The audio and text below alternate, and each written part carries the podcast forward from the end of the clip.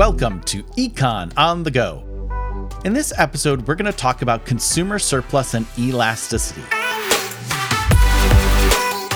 These are two concepts that relate to the demand curve and build off what we talked about last time. We're still in the domain of the chief marketing officer because it is focused on demand.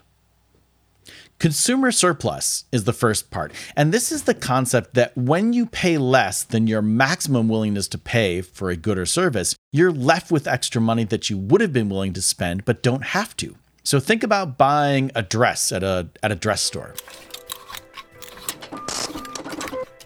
You're willing to walk into that store with $50 and say, I'm willing to pay $50 for that dress but the price on the price tag is only $25 and you don't walk up to the cashier and say i was willing to pay $50 for this dress i will give you $50 you say great i have 25 extra dollars that i don't have to spend for that dress. That's consumer surplus. So it is the area under the demand curve and above the market price out to the amount purchased. If we look at our demand curve on a price quantity axis then it is the area below the demand curve because those are our maximum willingnesses to pay, and above the price in the market, how much we actually have to pay for the good or service. Elasticity is the other concept related to demand, and this is a measure which we use a lot in economics because, broadly speaking, it measures the sensitivity of one economic variable when we change another economic variable. And one of the first elasticities that we focus on is the demand elasticity, which is how much do we change the quantity that we buy of a good or service when the price changes. So, as the price for those dresses change, say the price drops, how many more dresses are we going to buy? And elasticity is measured in terms of percentage changes, not absolute level changes. So I want to think about when the price for the dresses drop by 1%, how many additional dresses am I going to buy in percentage terms? So if the price drops by 1%, I will buy 5% more dresses. That's my elasticity. The 5% divided by the 1%. So our elasticity is the percentage change in quantity divided by the percentage change in price. Now we can write this a couple different ways. The percentage change in quantity is the change in quantity divided by the actual quantity or the initial level of quantity.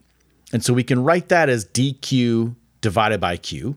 And the percentage change in P or percentage change in price is the change in price divided by the beginning price. That's just what it means for a percentage change the difference between the end value and the beginning value divided by the beginning value. And so if we write this dq divided by q divided by dp divided by p, then we can rearrange and have dq divided by dp times p over q which is a formula for elasticity we use a lot because dq/dp is the expression for the change in the demand curve, the derivative of quantity with respect to price. We can calculate that by using our demand curve. And we know what P and Q are because those are the initial starting points of price and quantity on the demand curve. Now, elasticity is always going to be between minus infinity and zero. It will never be a positive number because demand slopes down, the law of demand. That means the percentage change in quantity and the percentage change in price are always going to move in opposite directions. One will be positive and the other is negative. If the change in quantity is positive, the price will be negative, or if the change in quantity is negative, then the percentage change in price will be positive. It can be zero because, in some instances, when you change the price, if people don't change how much they buy, then the percentage change in quantity will be zero, regardless of the percentage change in price in the denominator. So it can be zero. And this helps us think about what are the ranges in that minus infinity to zero and what do we call them? Now, between minus infinity and minus one, we say that that is elastic demand very stretchy, which means as we change price by 1%, there's a big percentage change in quantity. It's like stretching a rubber band. Between minus one and zero, it's inelastic. That means as we change price by one percentage point, then the percentage change in quantity is less than 1%. It's a smaller change. It's, it's a very rigid demand for quantity. And so it doesn't change that much. And then at that minus one in between, we call that unit elastic And unit in mathematics refers to one.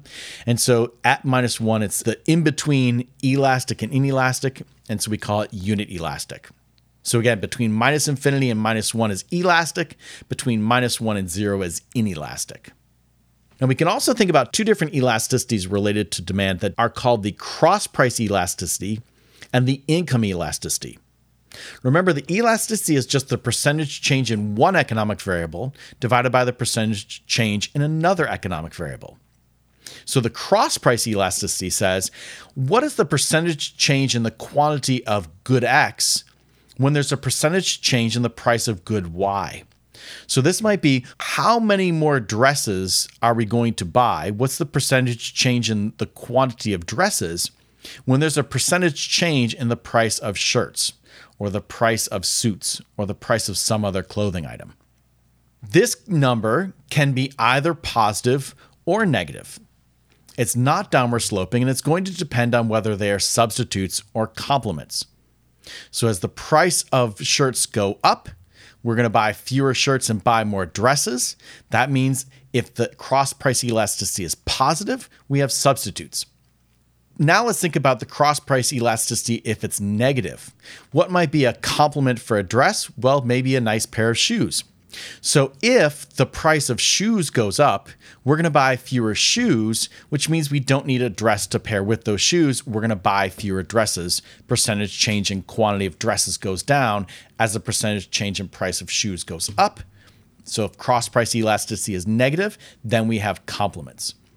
Cross price positive substitutes cross price negative complements. And the final one is income elasticity. This is the percentage change in the quantity divided by the percentage change in income. And so as income goes up, what happens to the quantity of the dresses? If it goes up, then that means it's a normal good, or if it goes up a lot, it's a luxury good. And if the income elasticity is negative, then that means it's an inferior good. As the income goes up by a certain percentage, the quantity of that good or service purchased goes down, then it's a inferior good. So own price elasticity or the basic demand elasticity, that is always going to be negative. But cross price elasticity and income elasticity can be positive or negative, and that tells us whether they are substitutes or complements or normal or inferior goods. That is consumer surplus and elasticity, and it sort of rounds out our discussion of demand.